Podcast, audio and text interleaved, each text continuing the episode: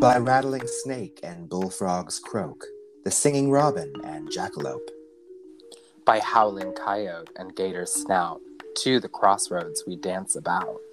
Welcome to Southern Bramble, a podcast of crooked ways.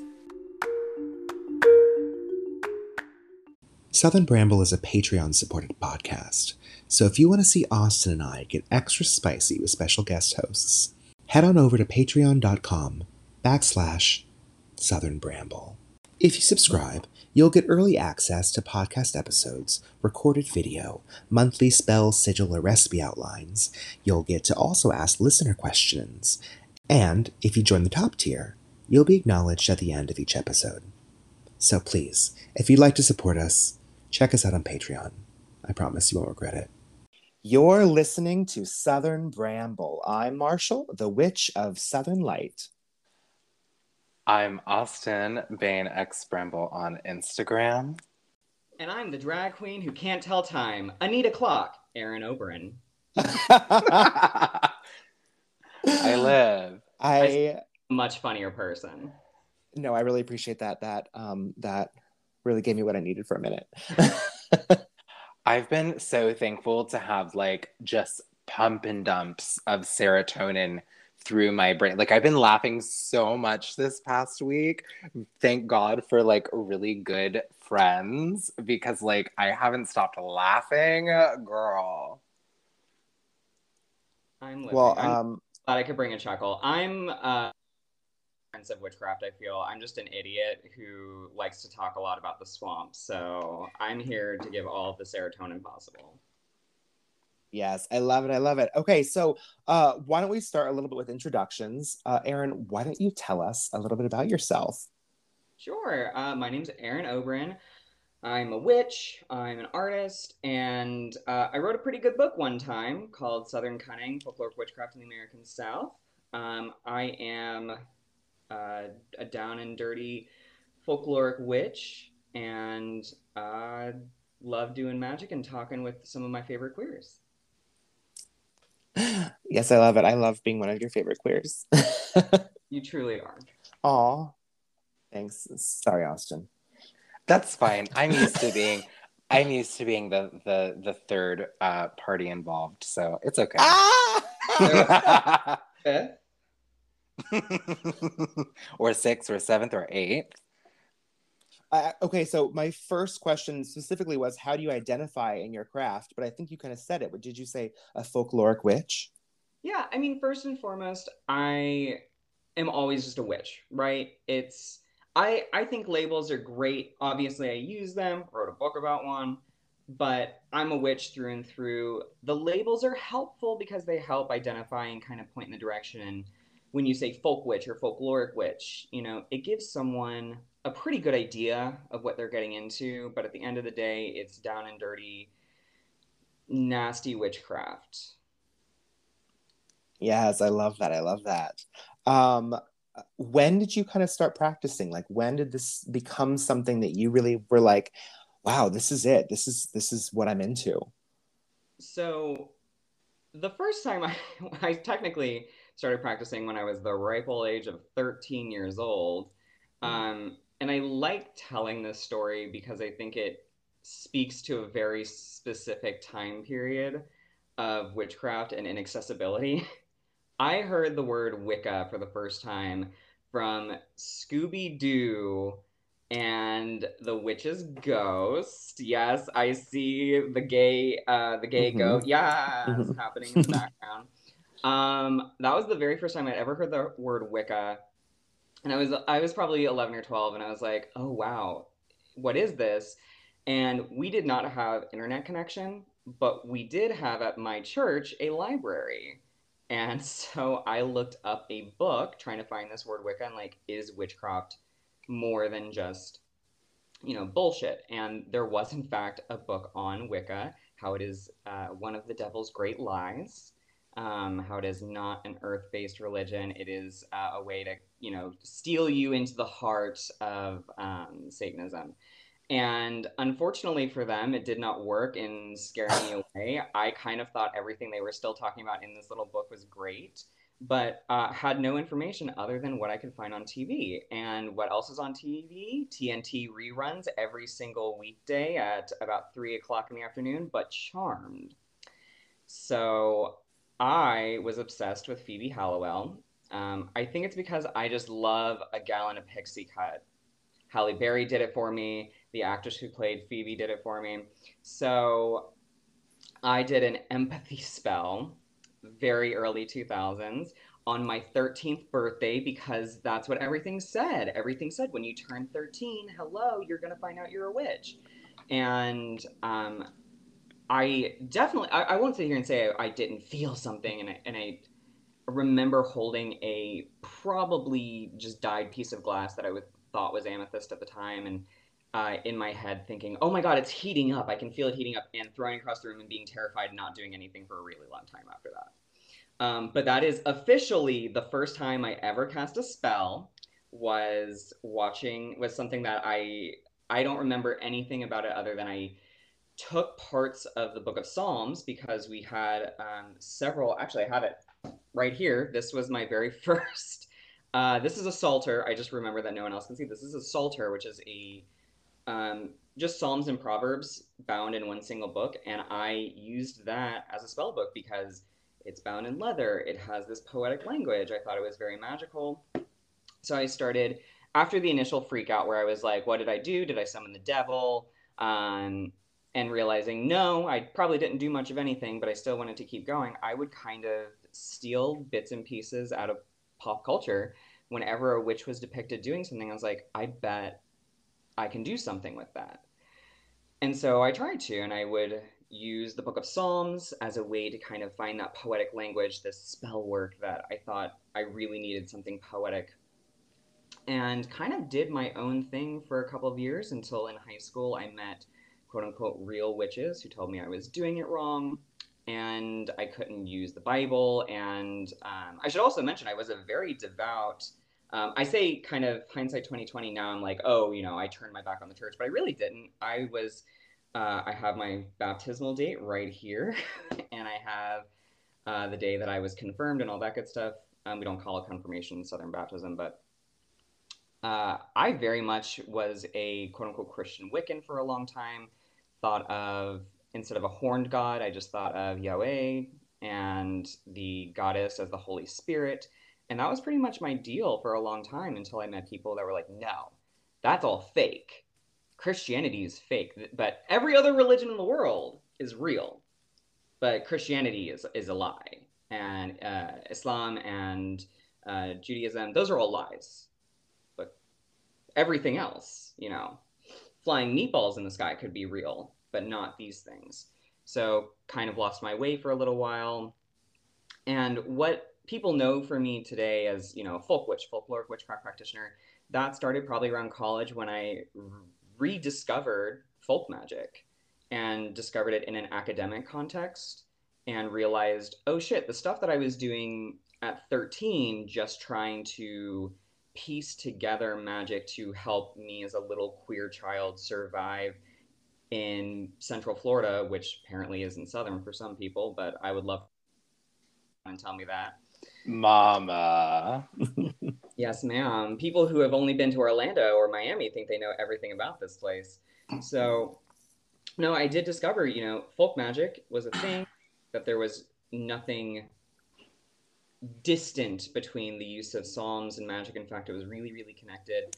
And that kind of started this journey for which would also eventually become bioregionalism, really embracing a place that I kind of grew up hating. Um, Austin can probably sympathize with this a little bit, growing up in Florida. Uh, I did not appreciate anything about it. I didn't appreciate being Southern. Um, again, queer child, Southern values don't always blend well, but I have really come to realize that I can reclaim a lot of that stuff. And that's something that bioregionalism really taught me, and that my witchcraft and my journey to kind of discover the magic in my own backyard allowed me to appreciate all of the things that I really hated growing up. And still, there were a lot of things that I didn't like. Con- uh, conversion therapy, not a great thing to go through, but there were some other aspects that were definitely worth picking up along the way. So what I do now really started, I'm going to say probably about ten years ago. So what specifically inspires you in your craft nowadays, specifically? I mean, my inspiration comes from a lot of things. First and foremost, the land I live on. I try and find anything that I need for spell work. I mean, you should never, quote unquote, need anything to make magic happen, right? It's your, it's yourself, it's your relationship, it's the power innate to you. But, you know, there is a degree of materialism that we witches enjoy. Um, and as queer people, we are little goblins that love to collect trinkets and knickknacks. And combining those two things, I glance over at my wall of stones and bones, and I try to grab things from the land if needed. And I say if needed because most of the time to do what I need to do, it really is a scrap of fabric, a sewing needle, and a, a couple local plants. Um, but I'm also really inspired by other practitioners, things that they're doing. Uh, the lovely Austin is a great inspiration, just being able to chit-chat. I'm inspired by my other friends who are practitioners. I'm inspired by other people who don't do magic the way I do or view magic the way I do, but their perspectives give me appreciate my own perspective. And I still get inspired by kind of pulp culture. Um, I remember American Horror Story Coven first coming out. And, you know, there's a whole bag of worms there. It's really fucking problematic. Um, but there was something very cathartic about Misty Day. You know, this kind of unabashed uh, Stevie, um, Stevie Nicks in obsessed swamp witch. That was really, really charming, and again, was a, a kind of reason for me to even go back and remember growing up and being surrounded by swamps and thinking they were gross and covered in mosquitoes and not a fun place to be.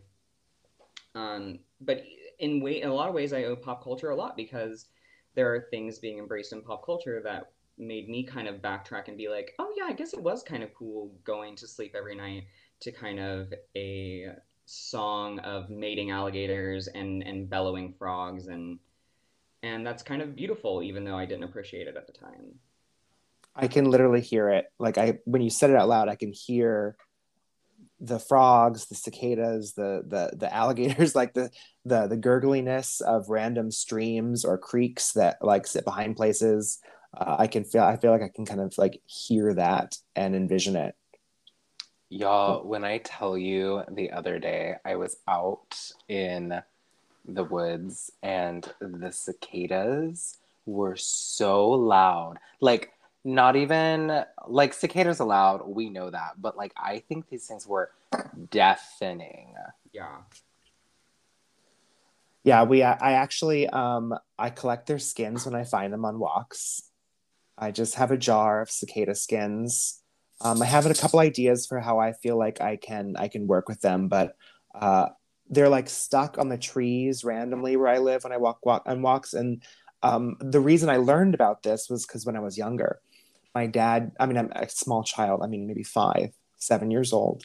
He'd come behind me and he put one of the little cicadas like skins, like the the exos- ske- exoskeletons that have been shed. He just set it on my shoulder, which of course they're spiny little hands, they grip on everything. It sticks to you. It sticks to your shirt. And he'd come behind me and be like, Marshall, what is that on your shoulder? I look, I'm like, I'm screaming. I'm a small child screaming like a like a like a a, a banshee because this thing that won't get off of my shoulder. And I don't know how many times he did that to me that I still screamed every time. I mean, were you, trau- were you traumatized? For years, and now I collect them. I put them in my pocket and I take them home. When I was a little kid, I loved collecting their skins. Again, I was a weirdo. Um, I was definitely the weird little kid that uh, picked up a bunch of shit off the ground and thought I was a witch. And it was funny because I have a lot of dad-related memories of cicadas as well. Uh, because I'm a divorce baby, so I would spend half the year down in Florida, actually a little bit more than half the year, um, and I would spend uh, rotating holidays, and I would spend summers in Maryland. So there were a lot more cicadas up there than they were where I lived down in Florida. And I remember one year when they were, I guess, coming out of the ground. I know everyone's talking about an act because of Brood X. Um, but I remember my dog like jumping in the air, trying to eat them out of the air, and um, just kind of sitting on the porch while they would buzz around, uh, making my dad drinks because we're, you know, trailer trash, and just being this weird little kid that wanted to pick up every single, uh, I just thought they were dead at the time because I was a stupid kid. Um, but like organizing them, thinking I was doing some kind of witchcraft with them. Um, and it was very interesting kind of living that divided life because my mother was devoutly Christian. And so behavior like that was just unacceptable. But my father was an atheist who did not give a shit what I did, really. So I I could run around the house um, as long as I wasn't loud. Um, I could say, I'm going to go make a potion. And he'd be like, whatever, be back before the sun goes down. And it was fine. Um, so, yeah, lots of fun with cicadas. Uh, I think we had very similar childhoods. I, uh, my mom, the Episcopalian, not quite. Baptist, okay. Sorry, not it's Catholic light. Uh, my dad, atheist.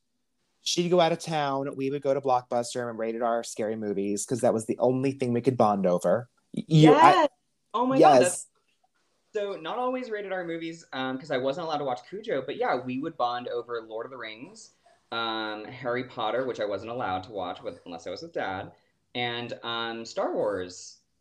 Very interesting. Look at dads being, um, well, my dad was a, a dirtbag in different ways, but kind of cool sometimes. Oh, we were watching like Scream, Carrie, Interview with a Vampire. Um, very adult things for a elementary school to watch, but that's okay. Um, I think I think my mom actually never knew about that until she probably listens to this episode of the podcast. My dad also, growing up, I had a lot of, what is it with dads and, and rated R movies? Uh, my dad and I would watch The Crow together. Um, and that was that was cute. Uh, the the nineteen ninety whatever version of The Crow, and um, and then you know we would like go hunting and things like that, which is why I skin snakes and everyone's like freaking out about it. Yeah, there are some benefits to having very uh, like hypermasculine dads. I'm really, in a lot of ways, thankful that I did grow up with uh, such a redneck upbringing because, yeah, like you said, I know how to skin animals. I know how to, probably not anymore know how to butcher meat very well, but I used to know how to get meat right off the deer bone. Um, very much like was allowed to kind of go run off into the woods and do whatever the fuck I wanted as long as I got home before the street lamps turned on. You know, I was, I pretty much had free reign and had, I know how to shoot a rifle. I can, how did I used to word it? I could shoot the corn off a cob from fifty yards away. Because we used to have, my uncle had a big old stake and we would horn, we would hang uh, corn cobs off of it. And that's how they taught me how to shoot a gun was um, to shoot the corn off the cob. I love that. I love that. We would shoot rattlesnakes and alligators when they would get too big, but that's illegal. So don't do that. If you get a hunter's license, you can do it because of nuisance gators, which is a little sad, but you know, it is what it is. I I fortunately don't have gators in Texas, or at least where I live. I am, yeah, not where I live. Uh, there was actually one they found in a lake. I mean, this is a man-made lake. It's in, in locked by suburban areas. Oh, yeah. uh, they believe it was a pet alligator that someone that got too big for someone, so they just kind of released into the lake and said, "Oh, hey, spring breakers will be fine." That, that's a Tuesday for me. It sounds like it. We it is. It's we very that. I mean, we there was like a five hundred pound gator that was caught walking across like a major highway in my uh, in my town last year, and it made the news. He was a little celebrity. He had nicknames. It was cute. Well, I have two critiques for some. I see some plot holes in both of your stories, Marshall mm-hmm. and Aaron. So the plot holes that I saw is, Marshall, you said you collect cicada shells, which isn't true because now you're only a plant witch. And Aaron, I don't understand how you think you can be Southern when you spent half your time in, in Maryland. So that's, mm, I call bullshit on both of you. Let's and for those of for those of you who don't know, these are um, jokes that uh, well, one of them's a joke that I've heard about Aaron, and the other one is a joke that Marshall's made about himself. No one gets to make fun of me before I do. So no, but that's like no. Let me let me go ahead and go after this. So um, there's here's my belief on Southern identity, because it is highly controversial, mm. um, and I really don't fucking care what anyone else has to say. Um, and so I'm, I want to make it super clear that for me, I grew up with two parents who held incredibly Southern values, uh, very much in, in good and bad ways, right? So we have the idea of Southern hospitality was incredibly important to my mother. She was someone who would let people, you know, she would buy them hotels if they were falling on hard times. You always take care of your family, even when you don't really like them very much. You know, we always... we are a fuck up family, just like everyone else. So when someone was struggling with drugs, we tried to get them whatever they needed um, in terms of like making sure they were safe. So the idea of Southern hospitality was something that we always grew up with. Um, the idea of people who have gone through loss, kind of like the church family, making sure that people always have food. It's always food with Southerners. Like anything bad happens and it's just, all right, time to bake ten casseroles. Um, casseroles. Make a bunch of stew, bring it out. And I literally got brought up in the Southern Baptist Church, and my life revolved around this concept of kind of Southern values. And unfortunately, that also intersects with being indoctrinated with white supremacist ideas and having to combat that, homophobic ideas, having to combat that. And I find myself even today dealing with my own internalized homophobia and obviously internalized racism that exists. So I am one who firmly believes that when you are raised in Southern culture, whether it means geographically or through family ties, that it's a part of who you are.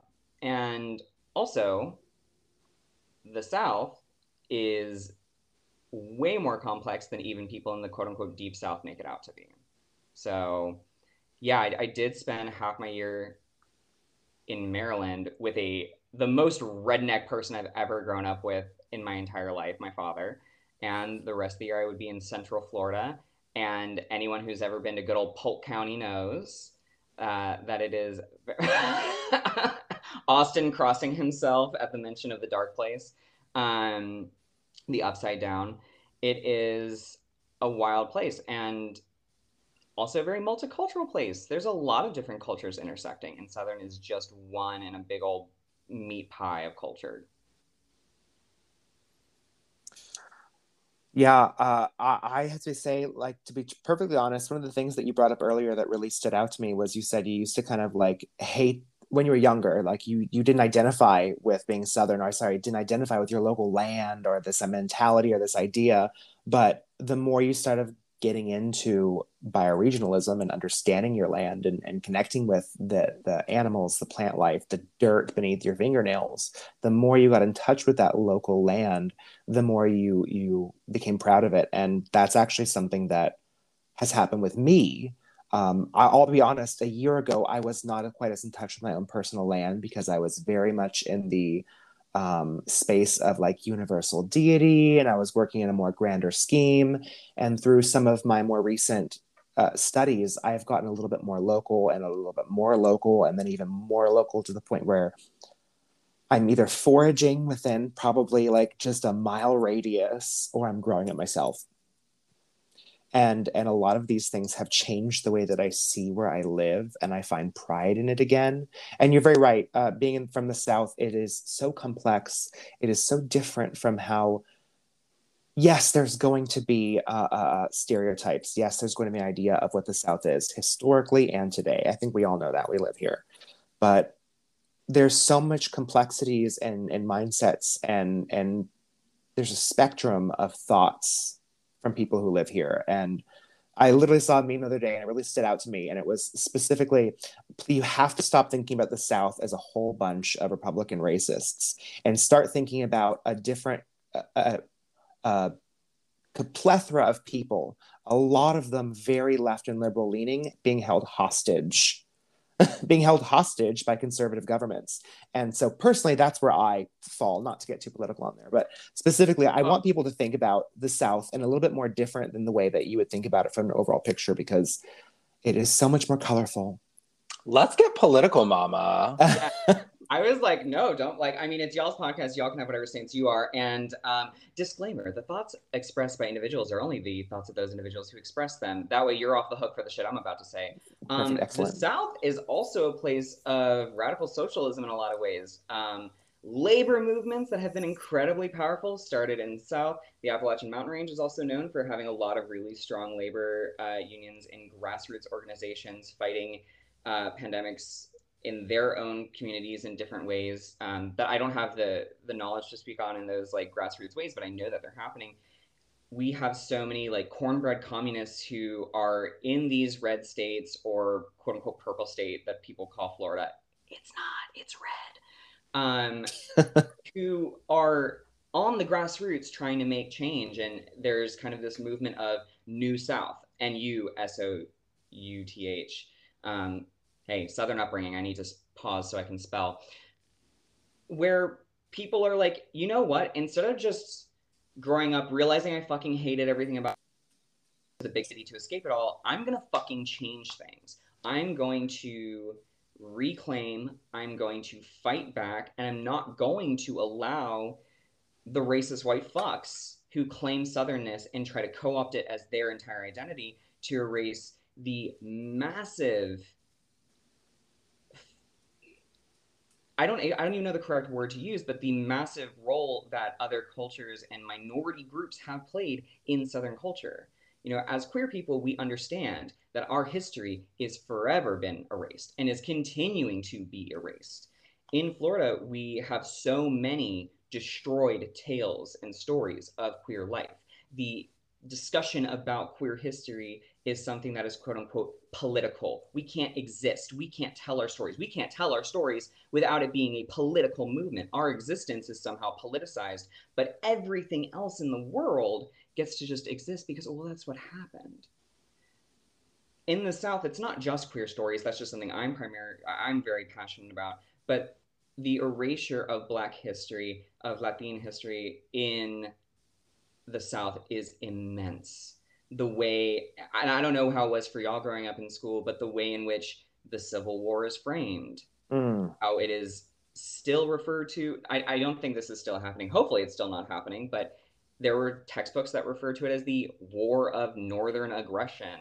Um, there was a lot of historical rewriting done by organizations like the Daughters of the Confederacy in an effort to whitewash and ignore the genocidal rage of slavers, enslavers, and all of that to say, the South is such a complex tapestry of people who have been working from leftist perspectives, who have been creating and mobilizing grassroots union or based organizations and trying to demonstrate to the rest of the world, stop fucking pushing us away, white liberals in your blue city ivory towers.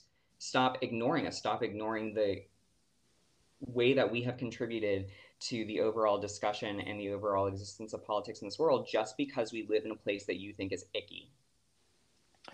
It is within the framework of white neoliberalism and within the framework that eventually trickles down into queer culture as well. I can guarantee you any queer person, any queer show in television or whatever that you looked up to when you were a kid, whether it was Queer as Folk or, um, um, damn it, I had another good one and I forgot what it was, but whether- Will and Grace. Will and Grace, um, um, what was what was the one that, um, God, it was so good, but also not great. But one of mine so was good. Degrassi, because there was one gay teen, just one. One, just And one. It was Canadian.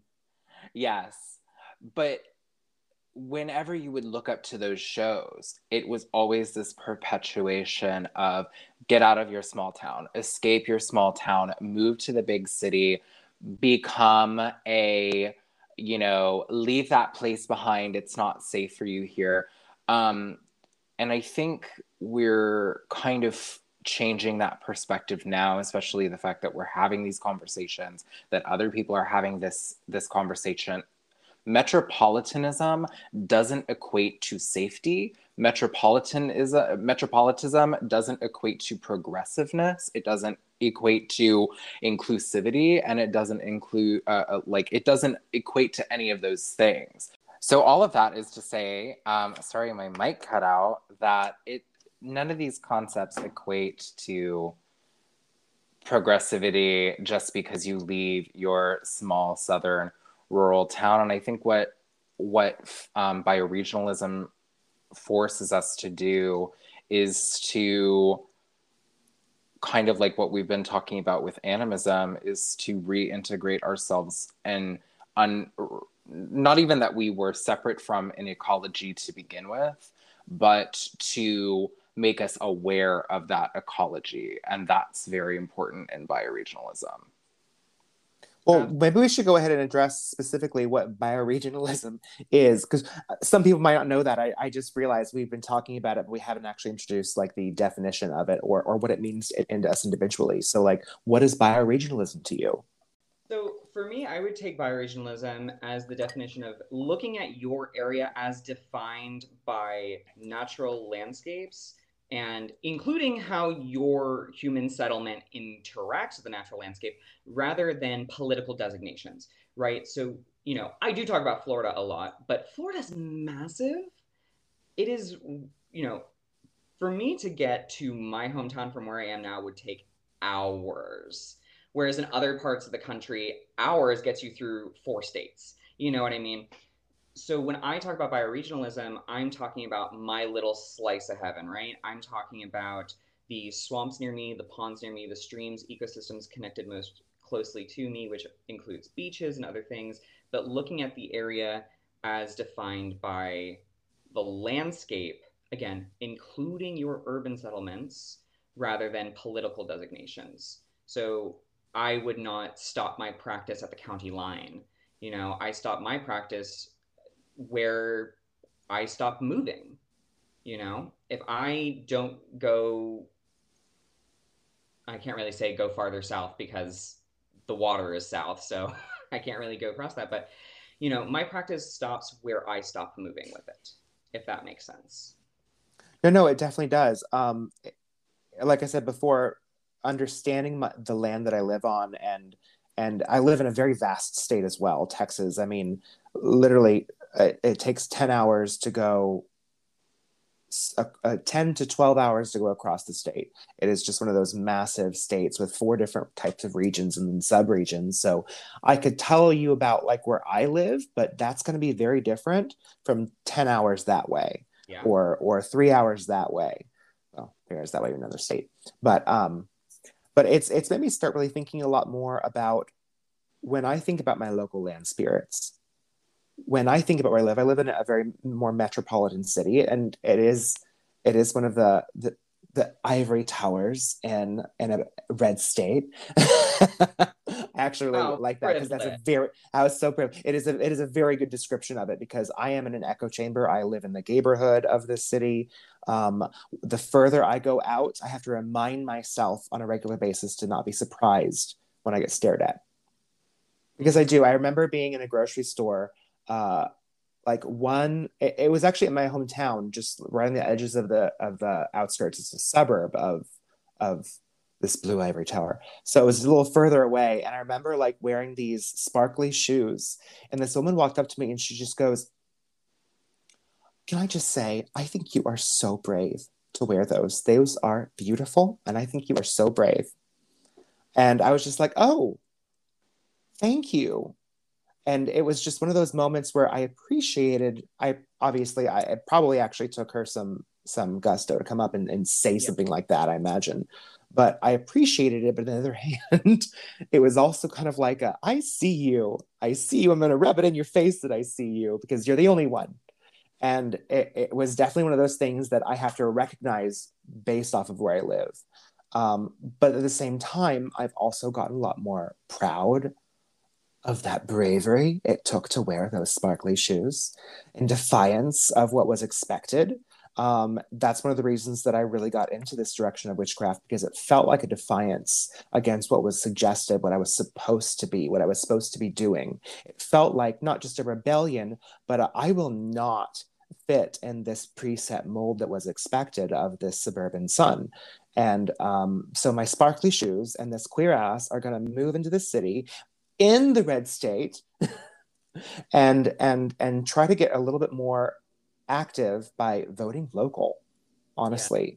by participating in the land that I live on, by cultivating a piece of space that I can make mine. I think that's really powerful, especially just that, that single statement of vote local. It is radical to look at your local landscape, your local political landscape, and say, this can make a difference. And to genuinely involve yourself and genuinely become invested. I mean, I don't know the numbers off the top of my head, but we know that turnout in local elections versus larger scale, even state, and especially, you know, for the entire country, things like the presidency, those are the things that get a lot of attention, but your local municipality has so much important shit. And when we get into bioregionalism and how politics intersects with that, people, I, I see it everywhere, and Marshall, I'm sure you get this more than most of us, but witchcraft can't be apolitical no matter how much people want it to be. People say all the time, you know, you're an artist or you're a celebrity or you're this or you're that, you know, you really shouldn't, you should stick to that instead of talking about politics. Well, guess what, Mary? It's all political. It all intersects. And when we take that bioregionalism, as Austin pointed out as well, and make it focused on your area, you have to be involved in these local elections, because that's where things like ordinances about how space is preserved. And sure, there's a little bit of issue with the thinking of like preserving nature, but really it's it's what we got. It's what we have that can work in a political landscape that can allow us to do that. Um, things like in Key West, how they're banning and have banned certain kinds of sunscreen. Why? Because the sunscreen that bleaches into the water when tourists come down and when people go swimming in such vast amounts are actually poisoning reefs there.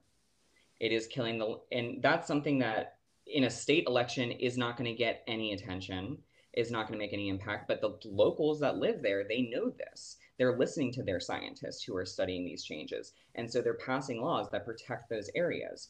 You know, we have, uh, I live on unceded Seminole territory, and the Seminole Nation is incredibly involved in making sure that they retain their legal rights, and their legal rights are being threatened by things that the state is attempting to do by taking over control of federal land.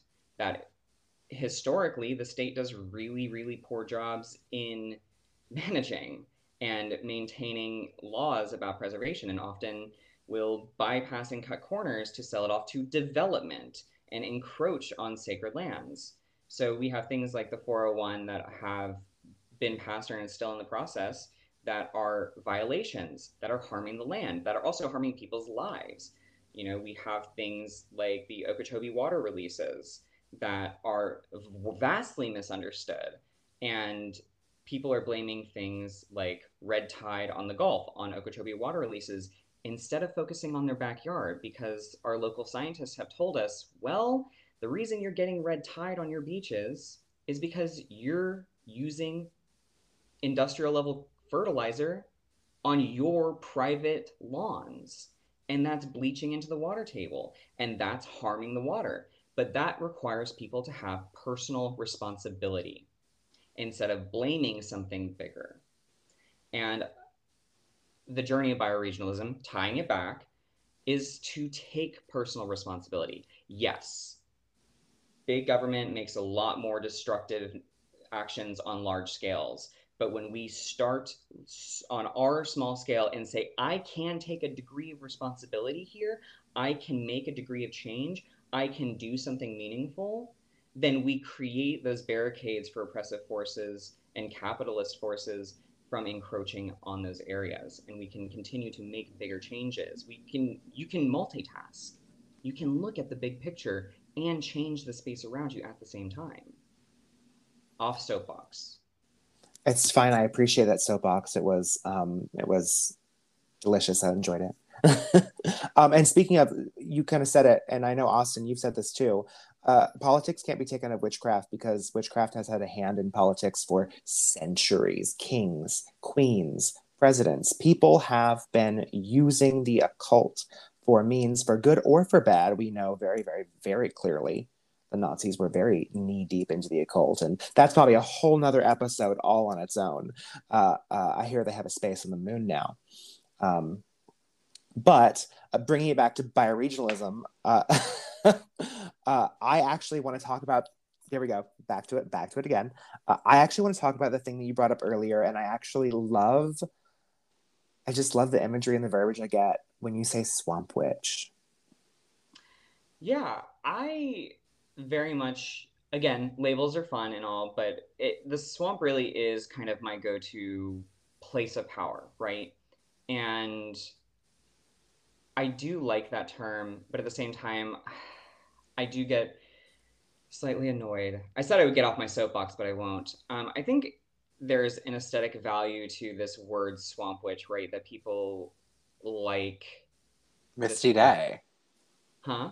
Misty Day. It's... Misty Day, right. As much as as much as I like her as a character on a T V show, it did birth this kind of idea of like, oh, I'm a swamp witch. Like, I just want to have perfect makeup but live in a dirty place, right? Um, and that's fully not how that works. Um, I think taking the name witch, you're making a declaration. And this is where when people have differentiation differences in how they define witch, it gets a little complex. My opinion is always, you know, whatever. Anyone can call themselves a witch, but know that you're announcing something to the spirits who have controlled this tradition forever. Because I think witchcraft, there's a, a larger kind of idea of what a tradition is, but witchcraft in and of itself, when you apply that word to yourself, you're making a declaration of something. And I think you should be prepared for what that means, because it might invite some things that you aren't exactly thrilled with, because witches are dangerous creatures. Witches are people who have dealt in poison and subterfuge and political upheaval and quote unquote dark things forever. And I think that's because inherently witchcraft is a wild practice. I think a lot of people are so scarred by the satanic panic, at least in America. I can only, I can only speak to America. I think people are so scarred by the satanic panic and how that influenced things that they are terrified to acknowledge the fact that the history of witchcraft is not a happy-go-lucky thing. And when we get into something like swamp witchcraft, the swamp is a very unforgiving place. Anything wild is always going to be unforgiving. But the swamp is a place of decay, and that's not a bad thing. Decay is life-giving.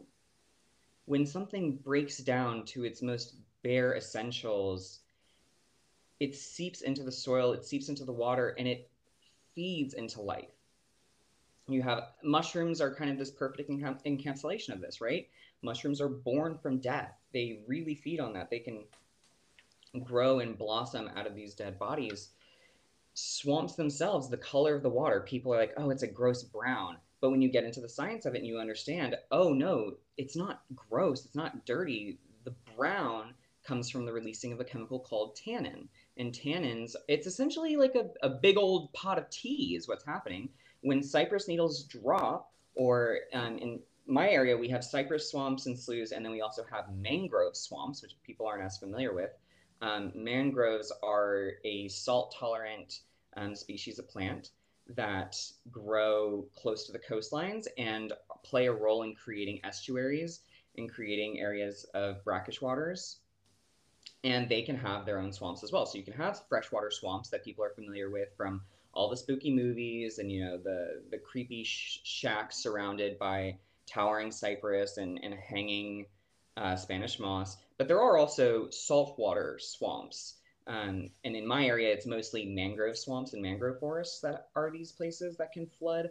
Um, But that brown water, it's not dirty. It's full of life and decay, and it goes hand in hand. So the swamp is this place of death. It's also a place, again, the water is dark, of danger. So where someone up north, and I, and I can speak to this because I have led a split, right? In Maryland, it's a pretty safe place. Even the quote-unquote wild spaces, yeah, there's a couple of swamps here and there. You know, swamps aren't like isolated to just Florida. Obviously, we're known for it a little bit more. It's a little bit more famous for us. But Maryland, when I lived up there, it was, again, there's a reason why I was allowed as a kid to just run around, because there's deer and stags can be scary. Like, I'm not going to say that you won't, get, it'll, you'll fucking get killed, but they're skittish. They're going to run away from you. You can, and I know because I did this, you can literally just spend all day slamming through a stream and just bouncing around and, and going off the water and splashing through the water without a care in the world. Down here, ma'am, no. Because, again, it's a land of hidden things.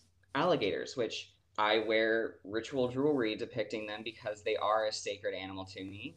Um, they are iconic to Florida for a reason, and they're very powerful for me personally. But they are hiders. They're ambush predators. So it's very easy. And this is something that, as someone who's... I, I, I describe myself as kind of a, a, an idiot a lot. I'm I'm pretty carefree when I'm in my free time at, at work or when I'm doing, you know, things in a professional setting. Yes, I'm very serious and I want to get my work done. But when it's just me, I'm kind of a dumbass. Um, I like to live free. And unfortunately, that can also lead to when I'm going hiking or if I'm going through um, wetlands and areas like that, I can kind of space out. And so there have been situations where I've gotten a little too close to the water line, right? And it takes my husband, who normally comes with me when I go out in the wild, going, you need to back away right now. Because there's just the ever so slight lifting of something towards the edge of the water. And it isn't a log, you know. And somehow, God-given, I have never gotten it that close to being in danger. But there have been times where it's like, hey, there's something there. And that's because they biologically are incredibly adept at hiding. So there is danger. And honestly, alligators are not the most dangerous animal in the swamp. They really aren't. They're the most present in your mind. Snakes, even though not all snakes are poisonous, a snake bite is going to fucking hurt no matter what. And you can have all the little rhymes that you want about uh, red touch, yellow, kill a fellow that you want. You're when that thing's coming at you or on your path, you're not going to think about that. You're going to run. And more than even that, boars, an invasive species, I might add, introduced by the Spanish to destroy indigenous settlements. Um, boars are very, yeah, I see your, I see your eyes wide on that, yeah. Um, I'm very passionate about talking about invasive species, um, and I maybe don't always have the respect for them that I should um, in some cases. Uh, boars are incredibly dangerous, and they are bold. They will come after you, and they will go live in these swamps. That does not, they'll live anywhere. They'll live in sand dunes. Up in Saint Augustine, I lived there for a number of years. On the beaches, in the sand dunes, they would live there and nest. And so, again, coming back to why, why do I think it's sometimes annoying to hear people just kind of willy-nilly throwing the word swamp witch around and just... Normally, I really don't give a shit what anyone calls themselves. Most of the time, the place I get mad is when people are using it to turn a profit because they love the aesthetic of the swamp witch. But again, what are you declaring to the world? What do you know about these places? What do you know about what is hiding beneath? Why do swamps exist? Why do sinkholes exist? In bioregionalism, you have to not just know your magical landscape. You need to know your scientific landscape. You need to understand your geology. Florida is famous for also having sinkholes. Um, I have very personal experience with this. Uh, my hometown has a huge sinkhole problem, and uh, my family went bankrupt because we... Trailer trash people always feel like the ultimate achievement is to buy a home. And I will never buy a home because we bought a home when I was a child, and it was on a sinkhole, and we lost all resale value on it. And at least that's what people told us. So we, I, um, the local theme park had a Publix across the street, that closed down for, I think, a year because a sinkhole opened up in the parking lot. So why does that, why does that happen? Why do so many sinkholes happen in Florida? Because of the geology, because we have a limestone basin. Limestone is a porous substance. Over the years, and this is also part of understanding swamps in the Everglades, because um, you will find in the Everglades things called cypress domes, and these are patches of cypress forest that literally, when you look at them from afar, form a dome with the trees in the center growing the tallest and the trees in the outer edges growing the smallest. And that's because those are the older trees. The older trees that have been around more, that have dropped their needles over time, that have leached more tannins into the water, have actually added to the erosion of the limestone, meaning that they can get deeper, they can collect more nutrients and grow bigger. So we understand the role that limestone plays in our geology. We understand how it affects the wildlife. We understand how it affects our urban spaces and the dangers that that imposes. And then we begin to understand our land a little bit more. And that adds to another aspect of being in the swamp. The swamp is not just a place of danger or hidden things or decay. It's also a place of purification. Our swamps, um, some I've heard some people refer to uh, swamps as like the liver of an ecosystem because it filters everything. It cleans everything. The Everglades are incredibly important for the entirety of the United States because it filters, because it cleans. It takes in all those things that could harm the animals and cleans them. The limestone does that as well, which is why we have some of the most beautiful springs in the entire country, because the limestone filters this water up. It cleans the salt out of it. It brings it all to the surface so that we have these places that are known as spaces of healing. That's why um, back in the eighteen hundreds, Florida was a destination for very wealthy individuals in early nineteen hundreds because we had these quote unquote healing springs. We had a good climate for healing because you wouldn't have to deal with a frigid cold. So the entire state then becomes this place of potential healing, of cleansing, of reflection on those things. So understanding bioregionalism, understanding the swamp doesn't just stop at the water, doesn't just stop at the scary animals. It goes down into the bedrock. It goes into getting an understanding of science. And I'm not a scientist, uh, at least not a biologist, but I take my time to listen to those people. And when I do, it gives me a lot of aha moments of realizing, why do I feel at peace in a place that could kill me, right? Why do I feel at peace in a swamp? You know, we very poignantly growing up were not allowed to go out at night. Now, again, most of my family were pretty trashy and would go out and purposely try and find gators at the water's edge and wrestle them. Uh, I see the widening eyes, but listen, we were trash and there wasn't anything to do except for meth and wrestle alligators. So that's what you get. And, but we weren't allowed to. But when my magical practice would grow and I would have moments of desperation, Um, I can think to a very specific time where I was a very lost person, had gone through a lot of troubling things recently, and I felt I was at a loss in my personal life, in my magical life. And I just went outside. And one of the things that is interesting is, again, this image of the swamp witch, right? In tattered robes, going into the water and communing. I'm not going to fucking do that. I'm not going to fucking go into the water in the middle of the night. I'm also not wearing robes. I'm wearing sweatpants and an old t-shirts with holes in my armpits.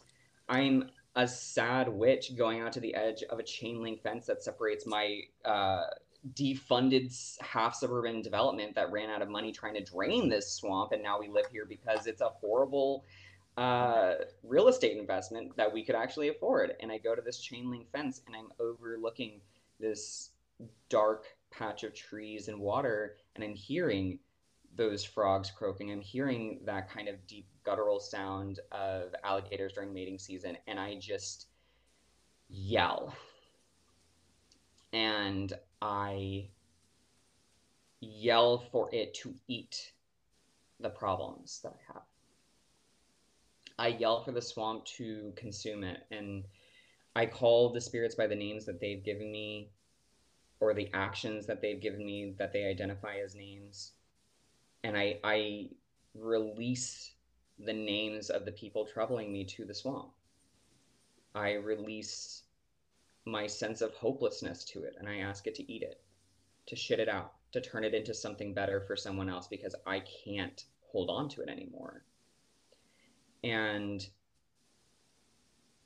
that was an act of magic that had no precept. It didn't have a wand or a stang or flying ointment or anything. It was me, desperate, depressed, calling out to the land to devour that which did not serve me anymore.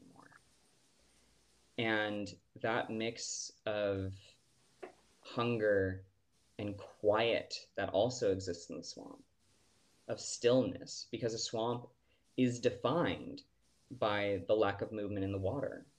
It is sitting water. It is peaceful. It is patient. And it's hungry.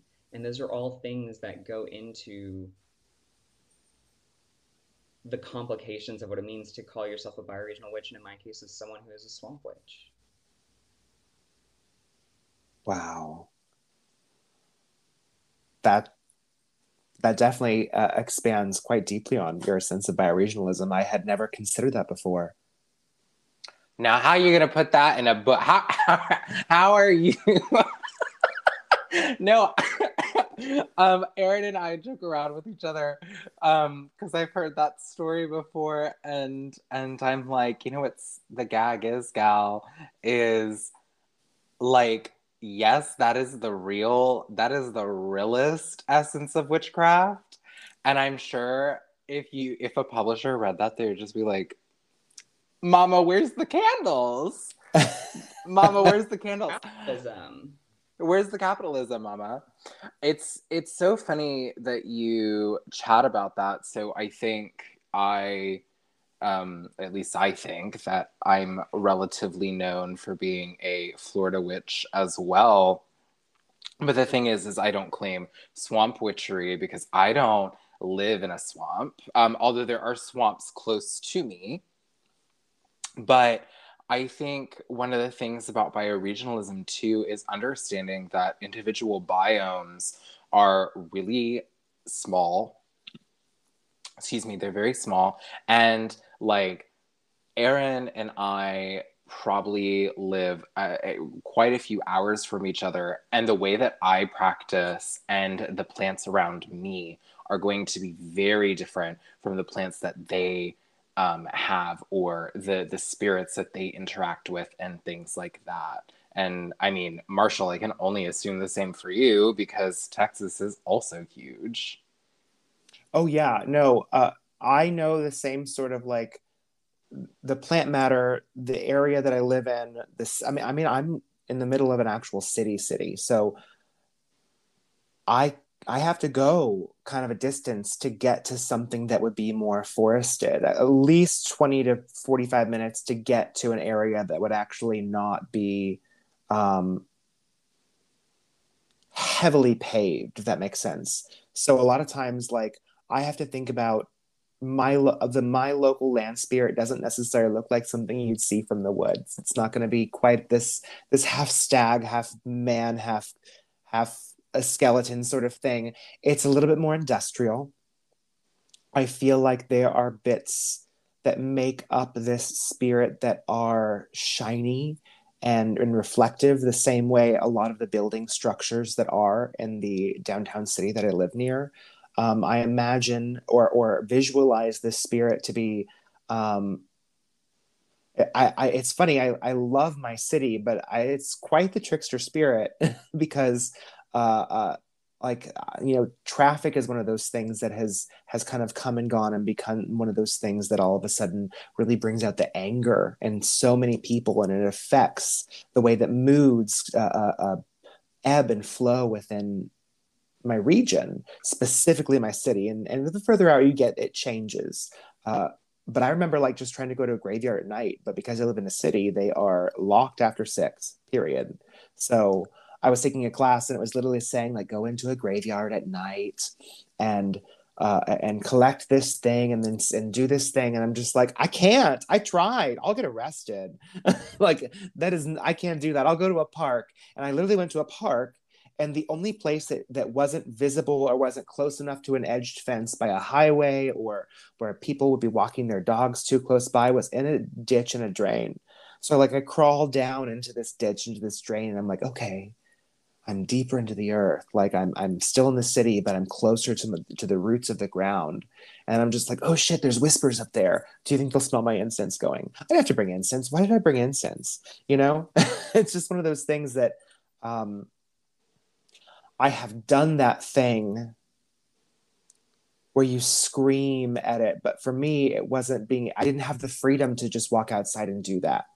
Um, I had to do it in a, in a way that would work with where I live. So for me, I burn a lot of shit, obviously myself included, but I'm, yes, I survived the burning times and, and I'm sorry. I, let's move on.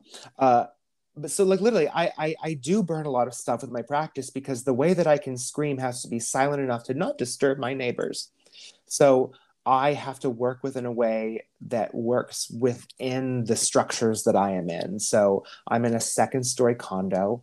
I'm lucky enough to have a patio. So I don't have a lawn that I can put lots of different types of plants in that take over a space. I have to use pots. I have to use shells. Um, I'm I'm hopefully growing vines that are going to kind of work their way over the edge, but um, I don't have the same ability that someone else who lives maybe thirty-five minutes away from me or, you know, another state like Florida. Well, I actually think that's really important to talk about because a lot of, I was in a lot of ways pretty lucky to grow up in, in we moved around a lot, you know, money wasn't always the thing that we had. Sometimes we would get, I'll say kicked out is a nice way to put it, of certain places. Um, and so there were places where I lived where, yes, on the other side of the chain link fence is a swamp. There were places where I lived where, yes, I can walk literally twenty feet from my front door and get to the edge of a lake. And there's places where I've lived where I'm on the second floor of an apartment and I can't do what I've done for years, which is ecstatic dance because I have lovely neighbors that live beneath me, and I'm sure they would not appreciate uh, the stamping of my feet on their ceiling, you know. And I currently live in a relatively urban environment, and I the same as you. And I don't want to get it twisted that I am some swamp hag living out in uh, bumfuck nowhere. Like I live in a pretty suburban area, and the way that I view it is those places that I grew up with have eaten parts of me and I've eaten parts of them. Like they will always be with me. And I think there's, I, um, shameless plug, I do talk about this a little bit in my book when you do have a bioregional practice and when you are kind of initiated into what your land spirits have given you, right? Those secrets that they possess. Maybe it's not some ancient untethered lineage, but it is something between you and those spirits that is your witchcraft, that is your land. Um, a part of that is always with you and always makes you homesick. And so I get to live a very safe life now where I am in a lot of ways, but there, there are some tethers that I feel, but those tethers can be overcome by realizing that we are animals. We are nesting, we are making our homes. Yes, our homes are made of concrete and wood, but those are still parts of the landscape that we have added in. We don't look at Beaver's Dam as something just, oh, so unnatural and horrific, the way that witches kind of almost demonize urban living, even though most of us do live urbanly now. And I think there's a, a degree of exoticism, and I definitely catch myself doing this. I've probably done it five times or more in this podcast alone, where I look back to the time where I did have a swamp in my backyard and how powerful that is, and take for granted the power that comes with this landscape, because the power isn't from how wild it is or untamed, because most of us don't and will never will live in a truly untamed place.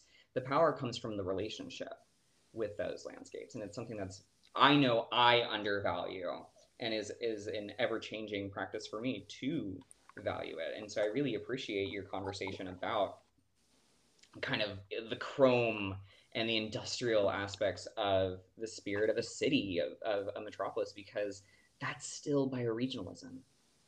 That's still a region defined by the structures of the animals that live there, because we are animals. That makes so that makes so much sense. I had not. Sometimes I think a lot of the things in my head come together as ideas, but don't always come together as a full picture. So I can kind of sometimes bounce them around with more people, and then all of a sudden I see that there is a real connection going on here. It's not just me and the thoughts in my head. I'm hoping people that are listening to this are going to have the same sort of realizations or or ways in which they can kind of take it home to their practice too. I think it's so useful to have people to bounce this off. That's why, like, Austin and I were just talking about this off air not too long ago, about how my practice has really benefited from having confidants, from having people to talk to.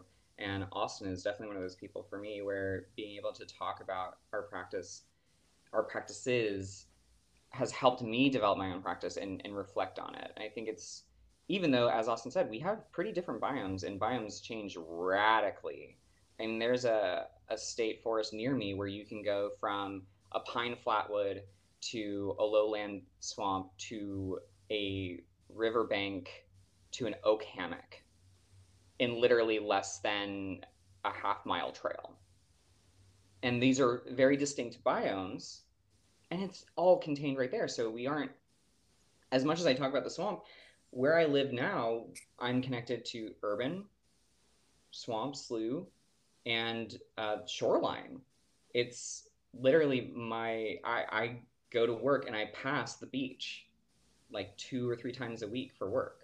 So all of these places are right next to each other, and we don't have to, again, I think labels are fine for connecting with people and kind of giving like a, a little snapshot, like, oh, you know what to expect. When I say folk witch, you know that you're going to expect more folk magic, less structured.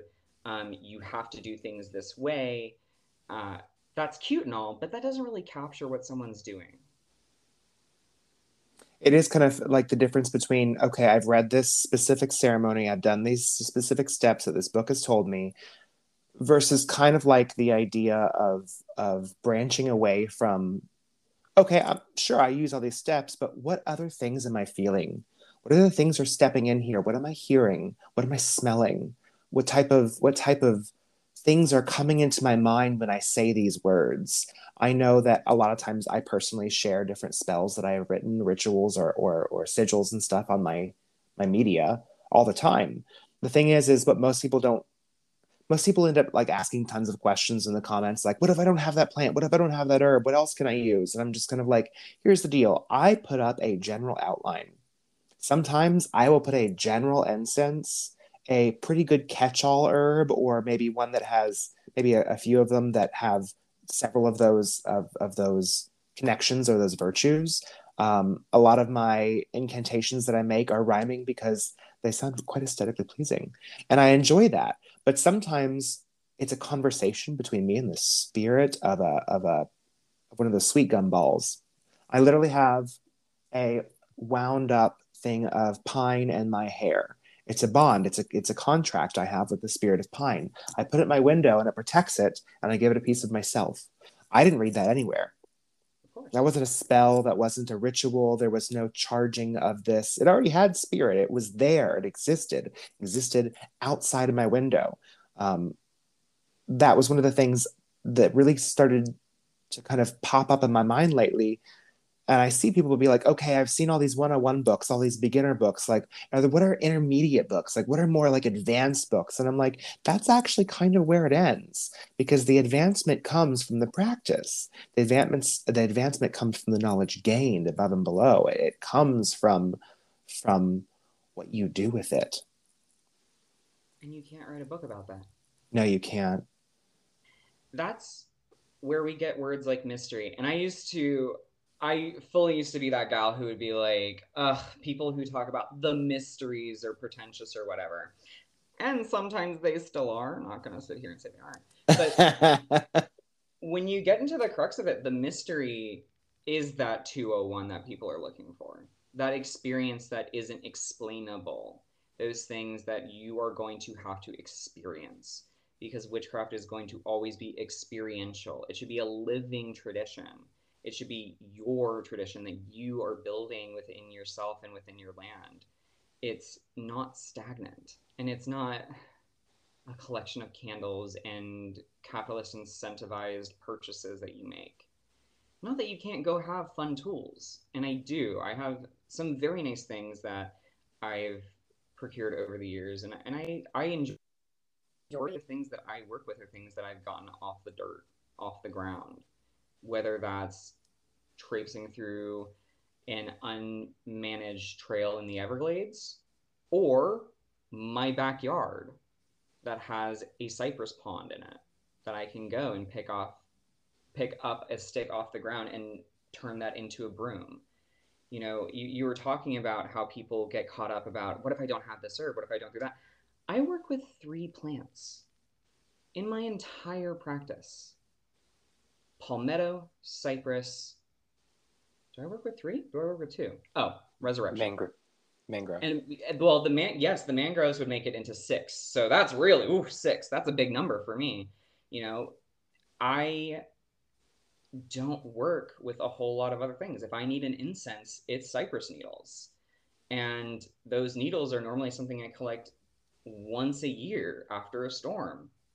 If I find a branch, those babies are going to get stripped. I'm going to thank the spirits. I'm going to thank the storm. And I'm going to take that wood and use that to make charms and staves and talismans. I'm going to take those pine needles and I'm going to turn those into things for incense, for brews. Um, when I go and collect palmetto fronds, that's how I make my broom. That's how I make my whisk. That's how I make my cords. You can strip down palmetto and you can cord it, and you don't have to go out and buy anything to make this work. This, there's no necessity to have money. You can go out and you can strip these things, and you can teach yourself how to braid a cord, and you can make a witch's ladder or a curse cord or a devotional cord by plying together a frond that you have stripped. You know, if I need a a devil's club, I'm going to go and I'm going to collect it from a bougainvillea, which grows nearby, that is going to be broken down by one of our many hurricanes. You know what I mean? You don't need to, you don't need to have this expansive Cunningham's encyclopedia of herbs apothecary. You need our relationships, relationships with your land and in these plants. I can do everything from purification to maleficium with a single plant ally, because we've spoken, because we've connected a bond. One plant, mama. One. One plant. I think that's really important too, to understand for a lot of people, like spirits who connect you to other spirits who are going to teach you a lot of other things, right? And the, this this relationship Um, of, you know, the the court that you have, or you start to build the spirit court, right? Like encountering particular plant spirits that I've had out here that are local to my environment, like um, the the priests of the trees that I live around that I don't want to go like super far into, but like these these tree spirits who are priests, and they hold secrets of uh of like necromancy, and like learning how to engage with that. That I'm kind of slacking on some of that work, but I I'll get back to it. Um but like getting on top of that and and you know, delving into that, those are the relationships that you build when you start to build a relationship with the land. And it doesn't even have to be contractual. It doesn't have to be give and take. You, in my personal opinion, I mean, it depends on the spirit, but most of the time you should be giving more than you're getting. Um, and then eventually it kind of balances out into this symbiotic relationship. Actually, I really like that you said that. Um, one of the big things that I think people think about all the time is, when I do spell work, I need these ingredients and I put them together and then I do them. The thing is, is when you're working with an animism, when you're working with a relationship with your land and bioregionalism, you're putting so much in all the time, every day, not expecting anything back. So I water my plants and sing to them on a regular basis. I walk my dogs and I literally like, I, I, this sounds so silly. I pet the Japanese maple that's out in our courtyard as I walk down, the, as I walk down every day. When it's raining and all the leaves are so heavy with water, I lean over and I shake them off a little bit so they can spry back up. I don't expect anything from them. The thing is, is I'm doing this because one, I want to have a nice relationship with my land, but two, I may need something from them one day. And it's not necessarily that I'm doing this for that. It's it's a relationship. And the thing is, is relationships are two-way streets. But the thing is, is before I can ask for anything, I better have put in the work. I better have made that relationship. I need to have built that trust, that bond. I know when when people are working within in deity work and you do mantras on a daily basis, you're not asking for anything. You're just setting aside time to make some devotion. Absolutely. And thinking in terms of building those relations, I like that you talk about petting the trees and Austin not expecting things when you give offerings, because that's one of the things that a lot of people ask me, like in bio, if you're doing a bioregional practice, I'm used to giving money. Do the land spirits want money? In my experience, hey, no, what the hell are they going to do that? Money for the dead? Yes. Money for the gods? Yes. Money for the land doesn't really make a ton of sense unless you're thinking of making a donation to a local kind of conservancy group or work that or organization that works with kind of keeping local ecosystems alive. Um, manatees are a big deal down here and throughout the state, especially around the springs. So there's a lot of organizations, and you might think of that as an offering. I personally don't know that the land even uh, like, what does the land understand about like an organization and how your money interferes with that? I'm not saying that the land is dumb, right? I'm just saying that I don't know that that's even on the, the spectrum of what an offering is for the. And for me, it used to be like, oh, I'll leave, you know, something harmless like an apple. And that was my kind of idea of an offering. And I still don't think that that's like harming anything, but I started kind of thinking about it and like, is that really beneficial to anyone though? What do the spirits gain from that in that relationship? And so I've very much changed my idea and concept of what an offering to the land is. I offer my time. I offer being with them if they want me and just listening. And I don't even mean listening in, in terms of mediumship or listening for spells. Not that I don't do that sometimes, you know, a gal gets caught and she sits out there and says, all right, give me what you got. But most of the time it's just sitting there and listening to the sounds and allowing myself to have zero expectations, to be there with those spirits, to feel their presence.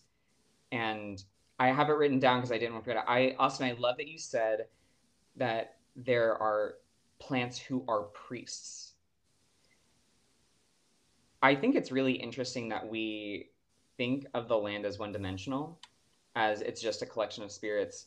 And we think of being a witch as a thing that we do as humans. We humans are can be witches and, and do witchcraft, but there are animals who are witches. There are plants who are witches. And I don't mean species. I mean individuals.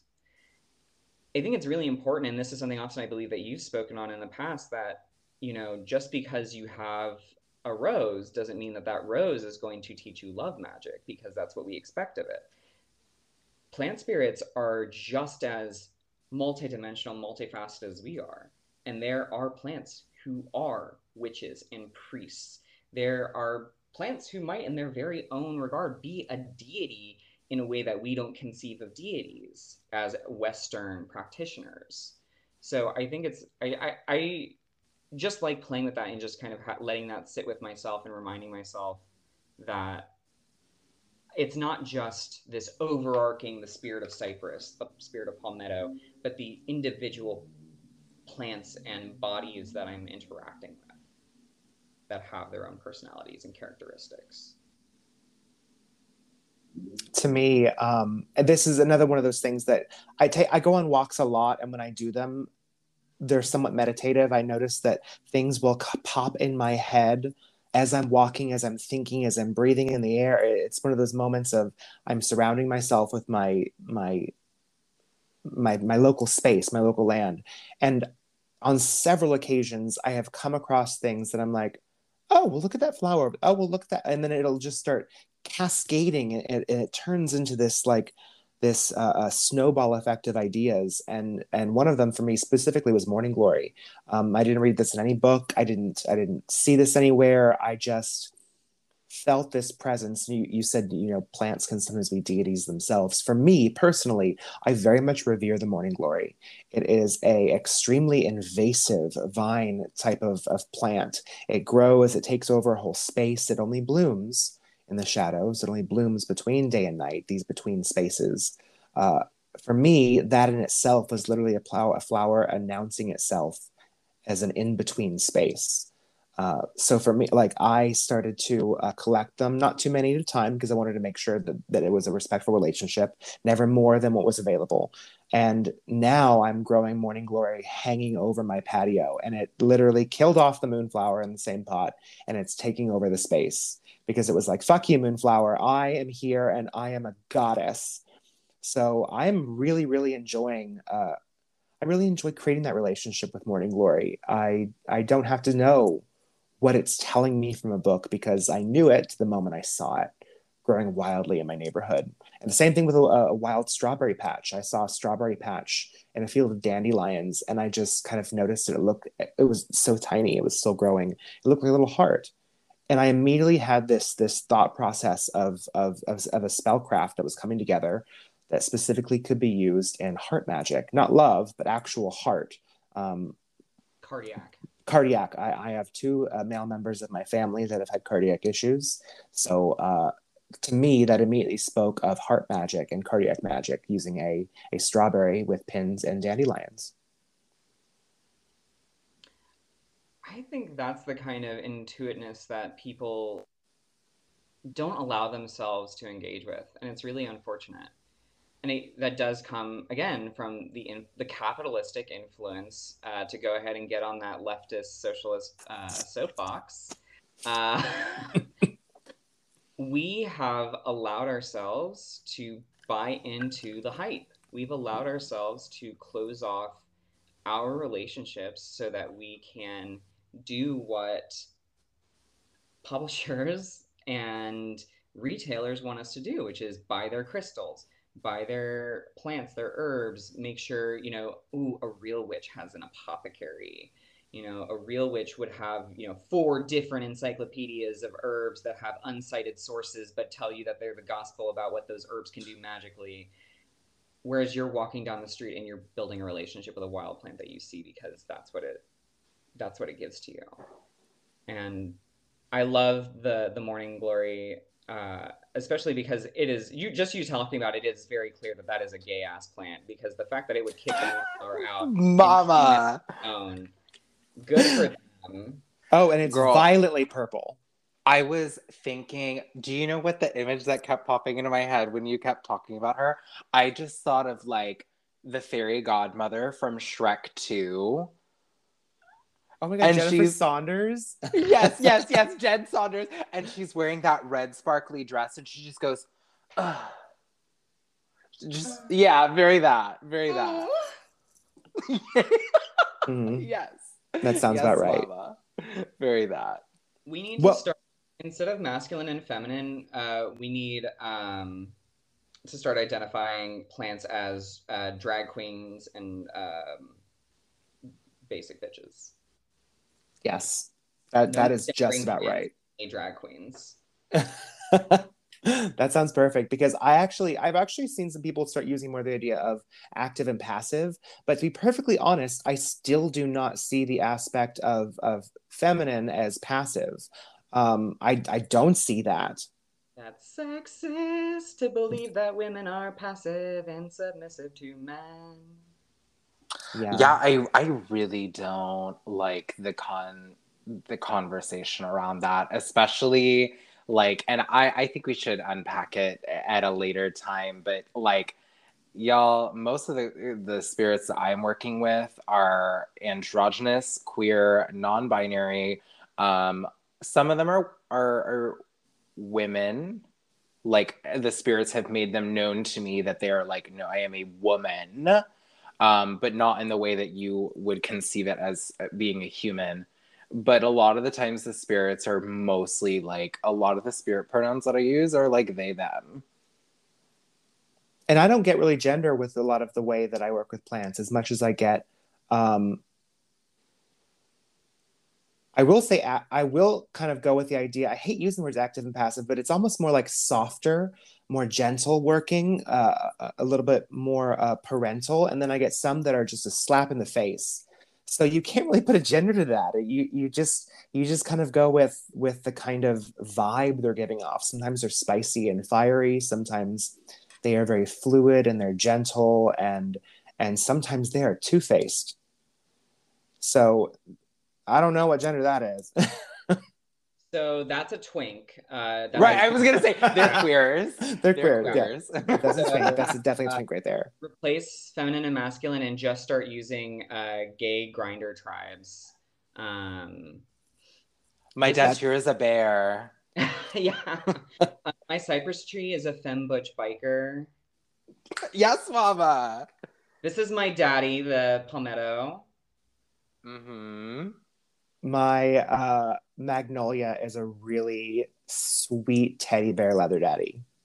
Okay. I do that for her. Mm-hmm. I do, yeah. Like, like very sweet, cuddly, but also like really dom at the same time. And then he speaks, and then you're just like, yes. That's I like hot. That. Very soft, very soft. And I want to cuddle with you, but hold me tight. I'm moving on. It's a treat. Let's move on. Thank you, Tree Daddy. Thank you, Tree Daddy. So as long as we're kind of on the Tree Daddy uh, area, maybe we should move to some final words of adi- advice before we close out the episode today on bioregionalism and our experiences. I think we've put a lot out there so far, but um, Aaron, if you want to go first for your final words of advice. Huh. What can some, what can someone do to help start getting in touch more with their own land?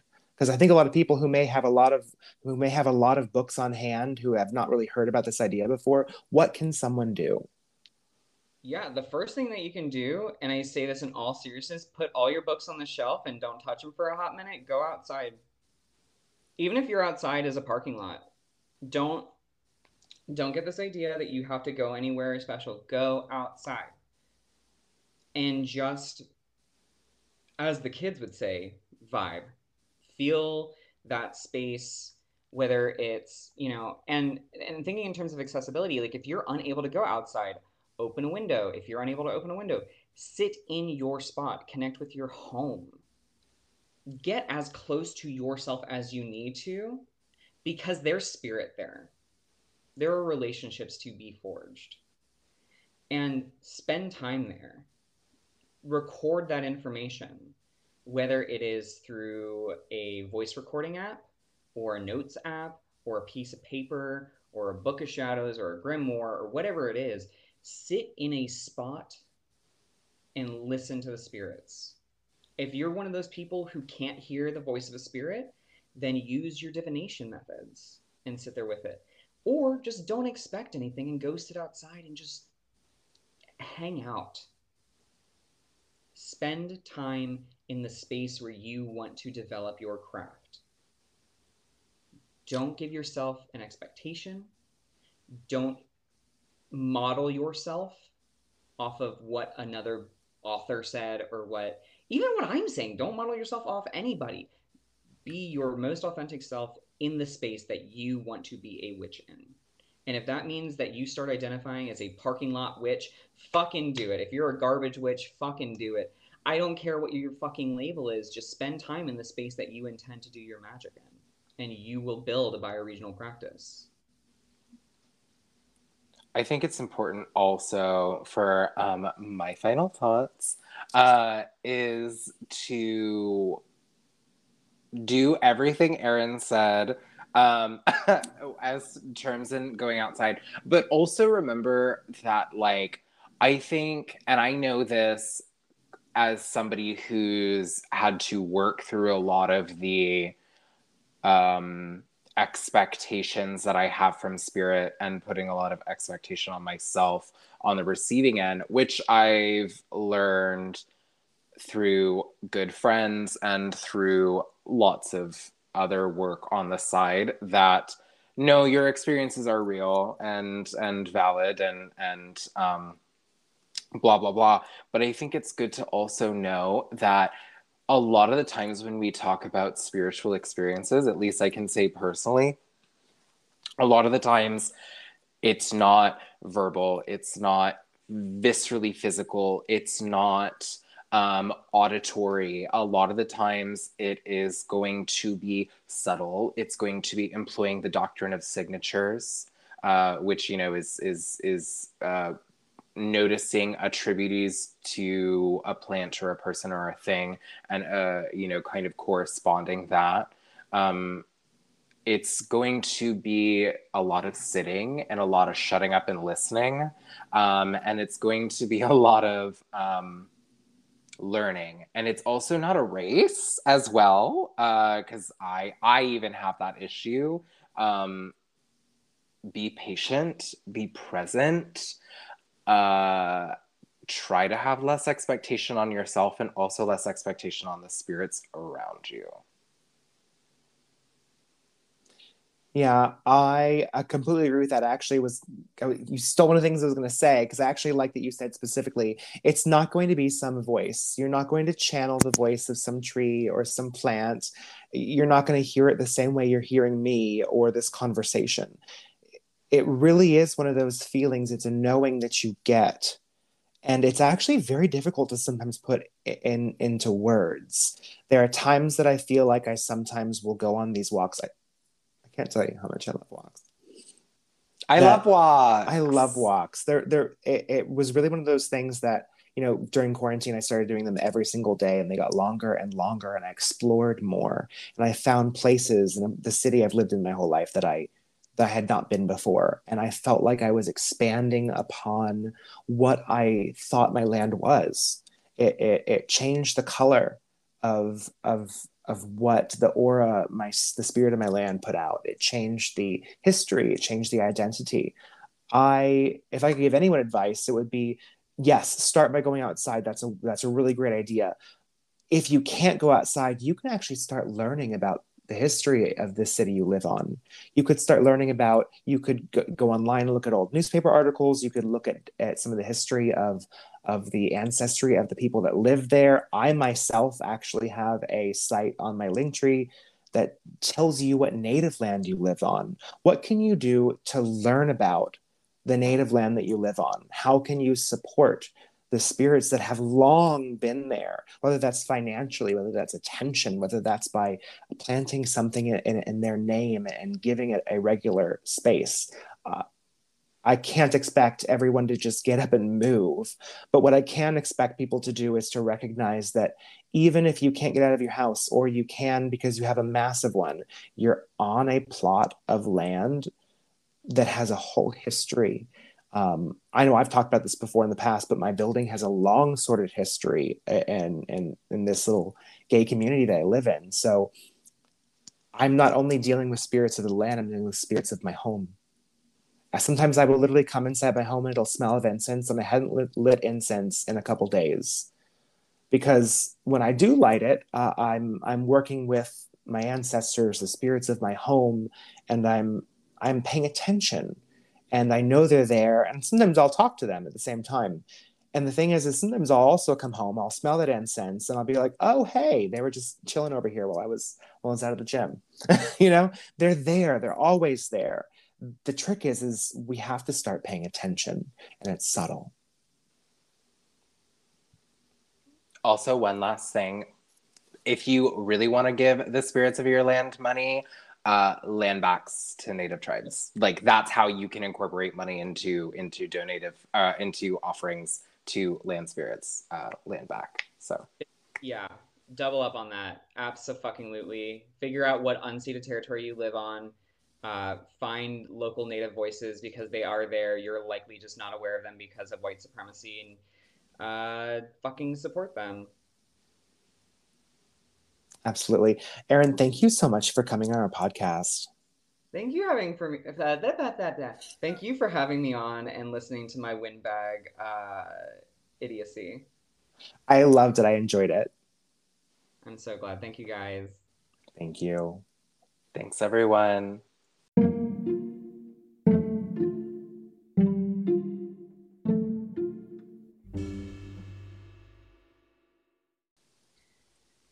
There he is. Hello, Seattle. Hello. Can you hear me? I can Hi, hear I'm you. I'm Delilah. Welcome. Not Delilah. Delilah. Delilah. Oh, hey there, Delilah. Don't you see how much you're missing? I have so many. I have so many memories of it being like a full moon late into the night, uh, driving along the Delaware coast with my grandmere, listening to Delilah, sleeping in the backseat of her little uh, B M W, because my grandmere was a fancy lady. Come on, B M W. Y'all, you will never guess what showed up in my D Ms today. I was I was going through recent messages or, or, or received messages, and I got a message from this company or a recruiter looking to uh, have ambassadors. And they said, we have been going over your page and we think you would be a wonderful ambassador for our products. Please give us a message at Smooth My Balls. Not Smooth My Balls, Mama. Smooth My Balls. Um, they looked at my page and they thought, perfect, a gay witch would be a perfect ambassador for at Smooth My Balls. I have actually not accepted the D M yet, so this is free advertising. I am not an ambassador at this point in time, but I figured, you know what? I appreciated that I looked like someone who could represent Smooth My Balls. So um, that is out there. You can check them out. Why ride a broomstick when you can ride a razor to a smoother testicle? Leave oh that gosh. witch Sabbath behind and make sure to hop in your shower instead. Oh my gosh. That was, that was, I, I didn't know what to do with it. So I thought I had to talk about it here.